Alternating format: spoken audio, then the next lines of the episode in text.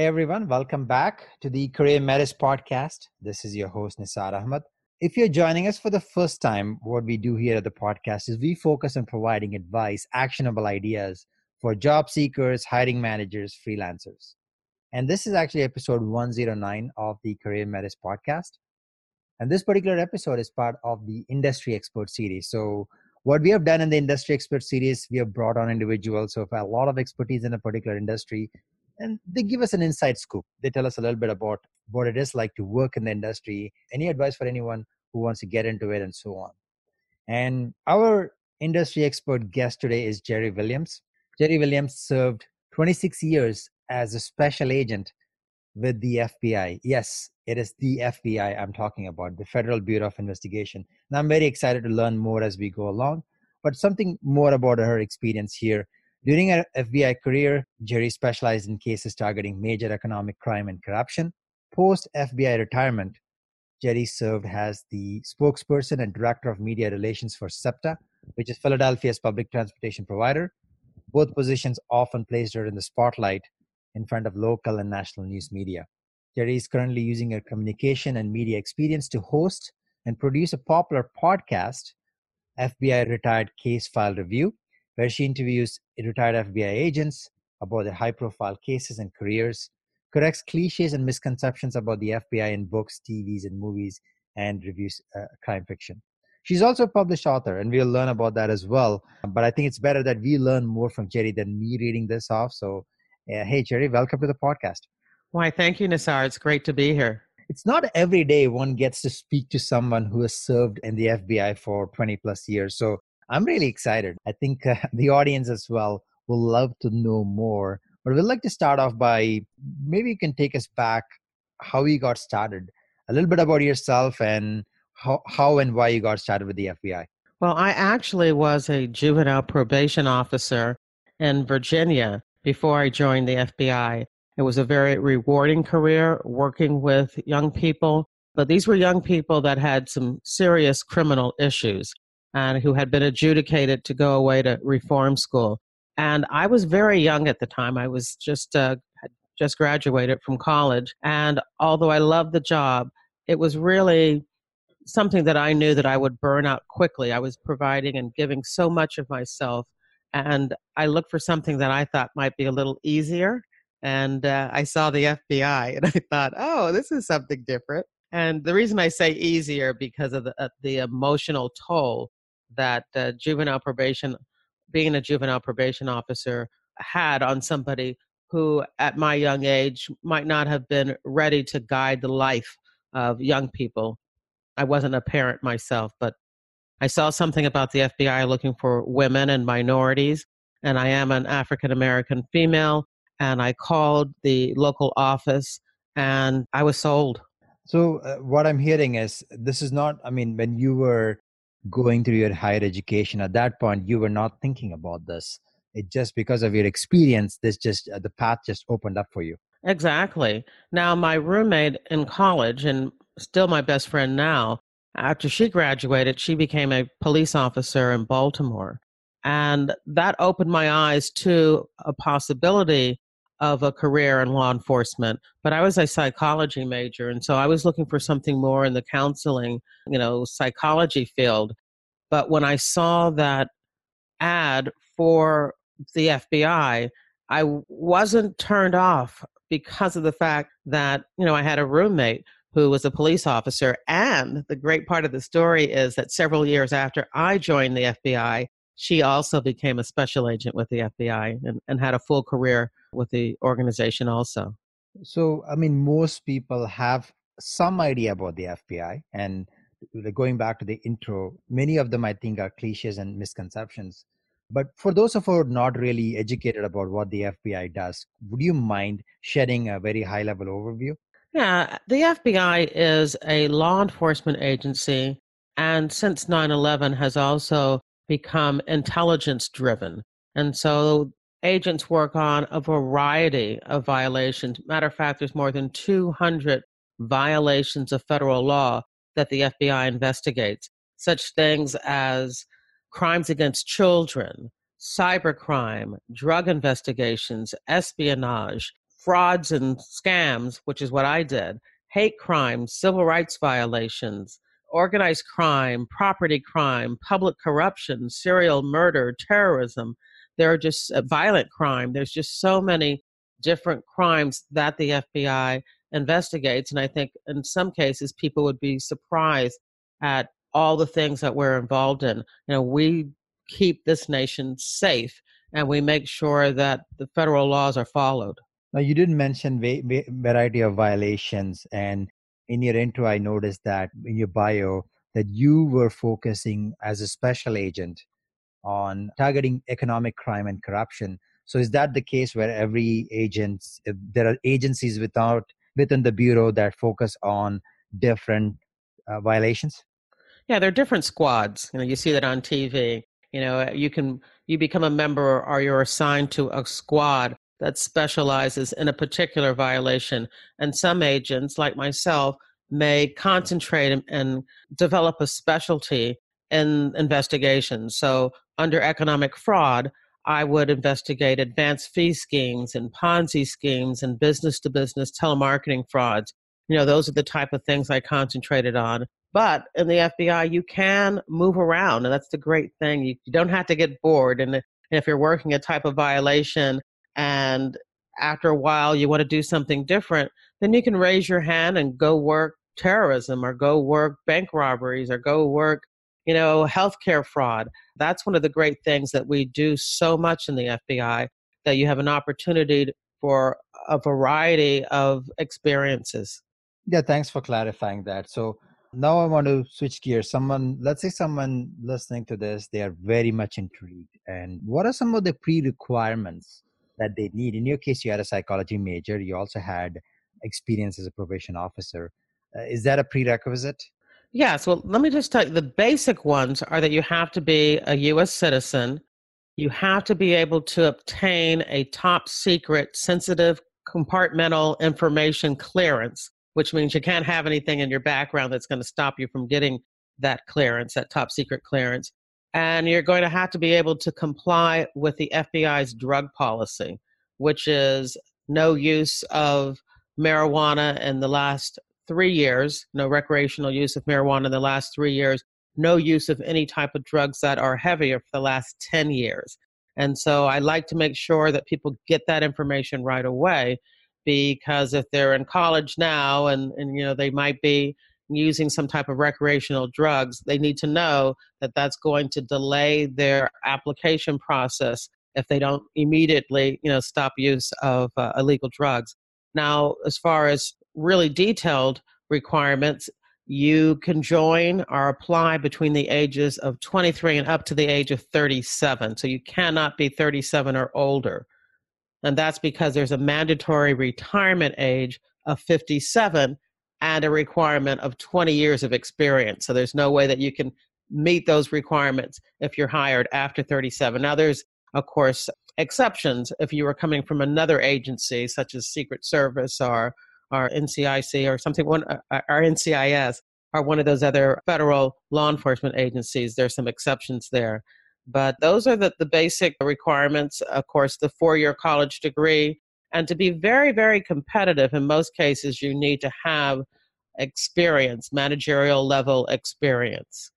And the college degree, could there be any four year college degree, or does it have to be something in, um, like, for example, your case, you had psychology degree? I'm just curious on that part. No, um, that's a great question because a lot of people think you know they need to major in criminology and and then some have heard that the FBI is looking for accountants and attorneys and really what the FBI is looking for is people that can do the job. So we have hired people that were business majors or education majors. The college degree is can could be in any field. Definitely What's more important is the experience that you bring with you. I also want to touch on competition. So I know because it's a federal agency, there is a limited number of entry per year. Maybe I'm wrong. Maybe you can tell me about uh, tell us about that. Is there a yeah? Could you share like how many agents are hired every year, or is there a limit? Well, each year it varies based on the needs of the bureau and, of course, budget. But I can tell you that it is a very competitive application process.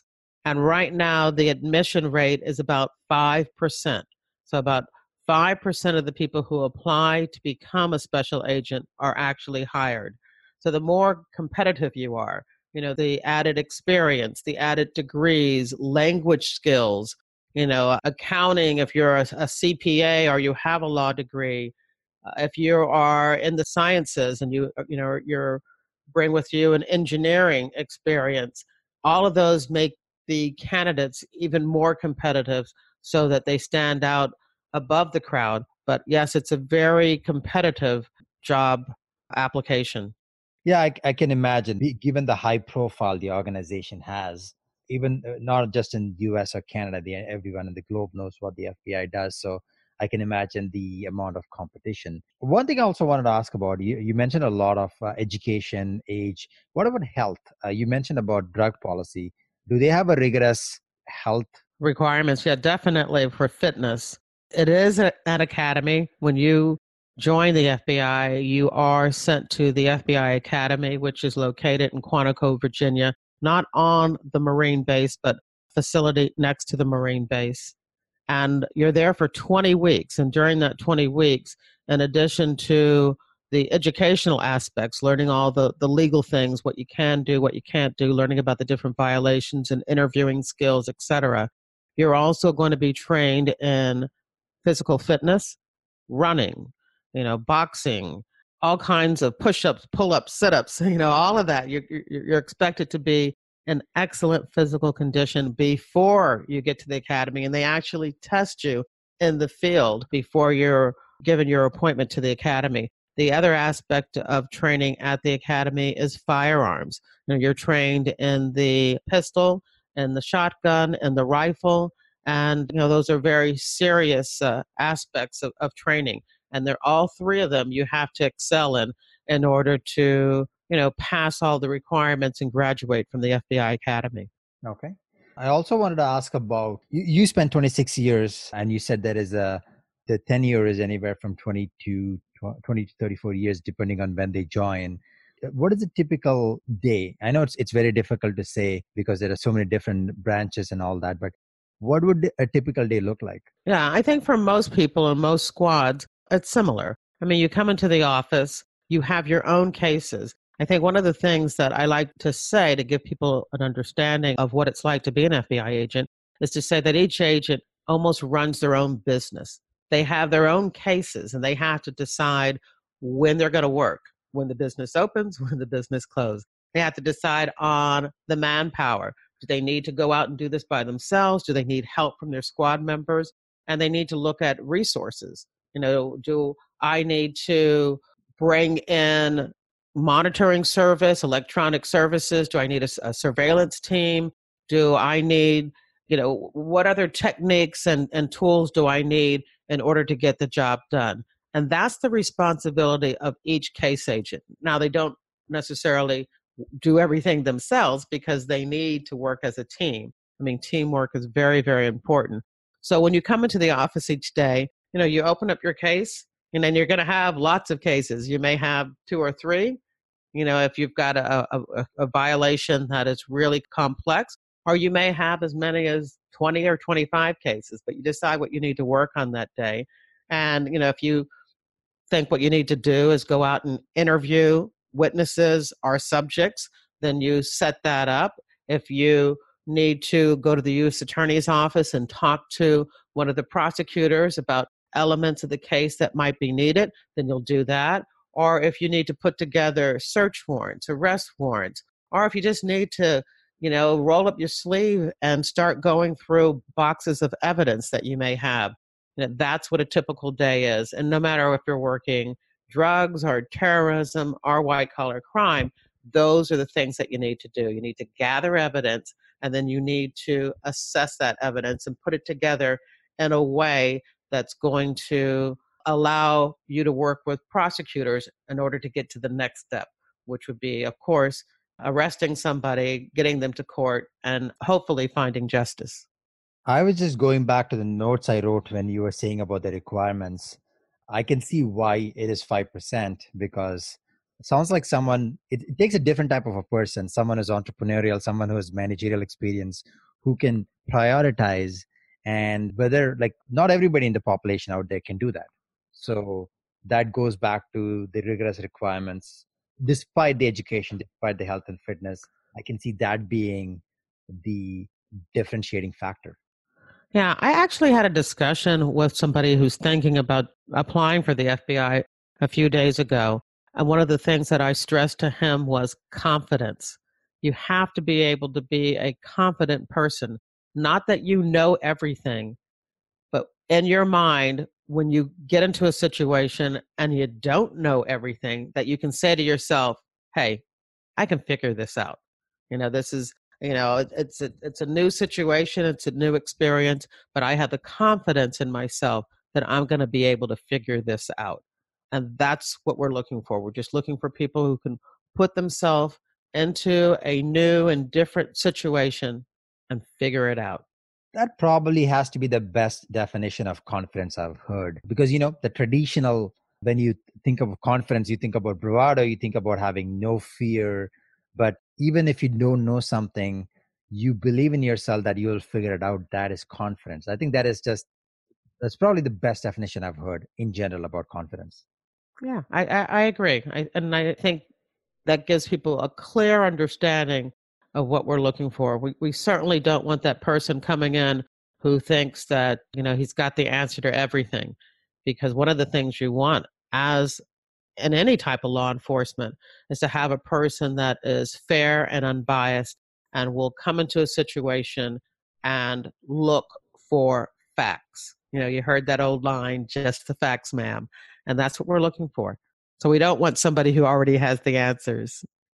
Exactly. And, and that makes total sense.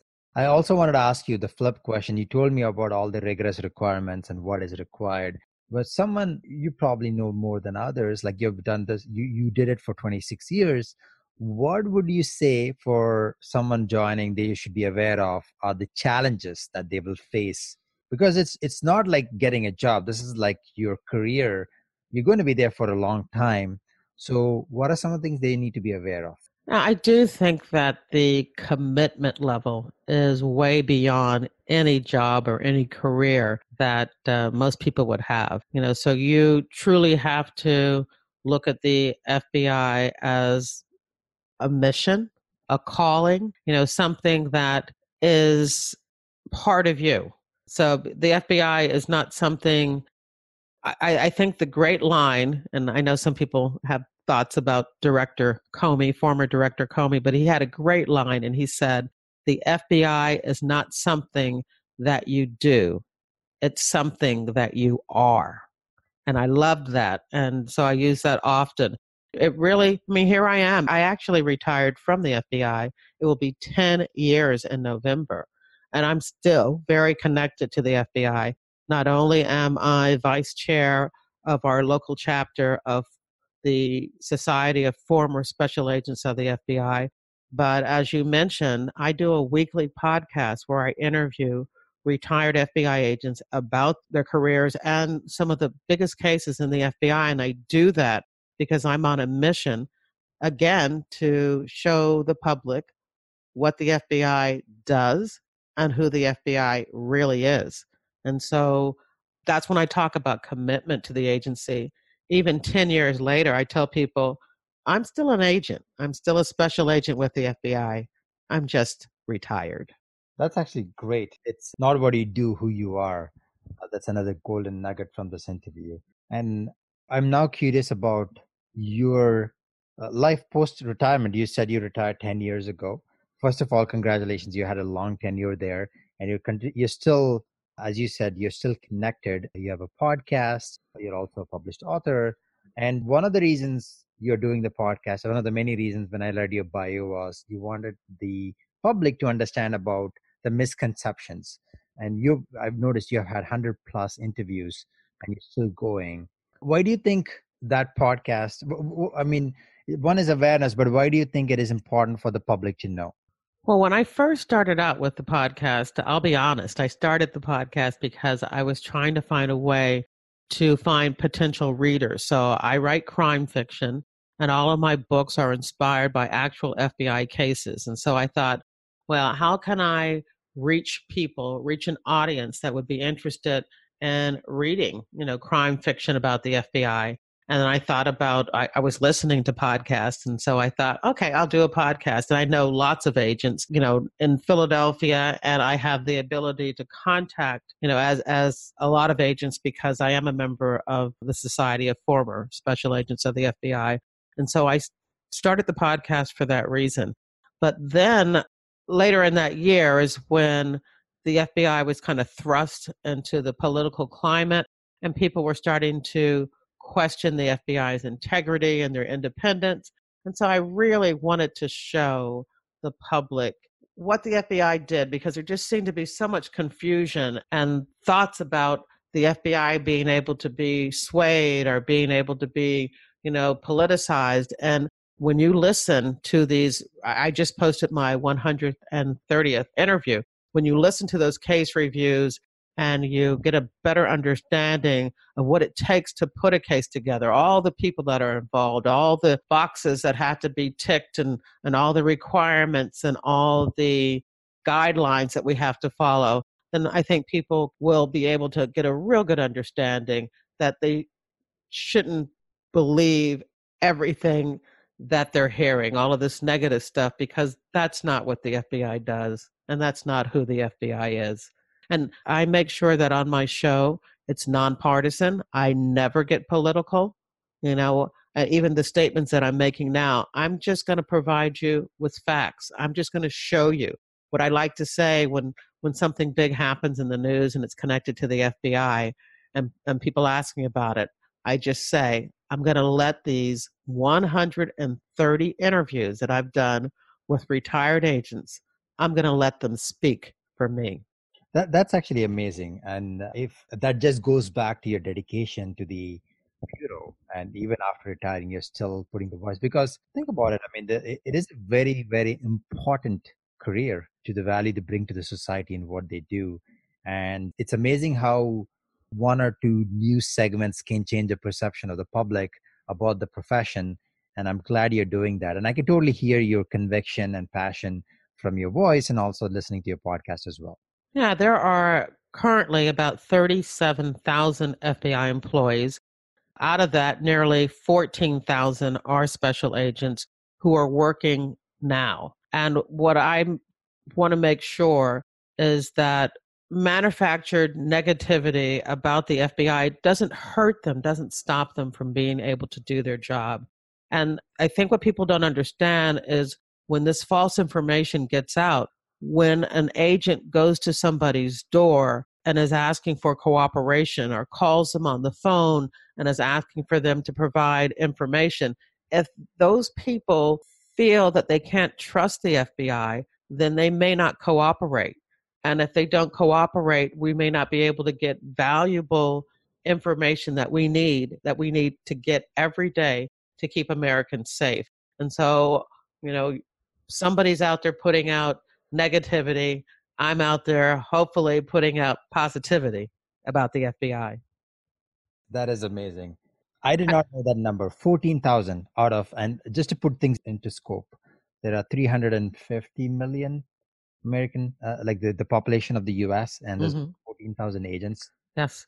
Wow. Um, and those 14,000 agents work in 56 major field offices throughout the country. And many of those 56 field offices have smaller satellite offices that, you know, may only have, you know, two or three or, you know, five agents in them. But we are, we're spread throughout the United States. But what people don't know is that we also have agents who are assigned around the world who operate out of uh, American embassies in you know, Egypt or in France and, you know, Moscow, but in, in countries all through the world, you know, FBI agents are present. They're not actually doing investigations. They're working with that country's law enforcement and security personnel in order to get the FBI's mission accomplished.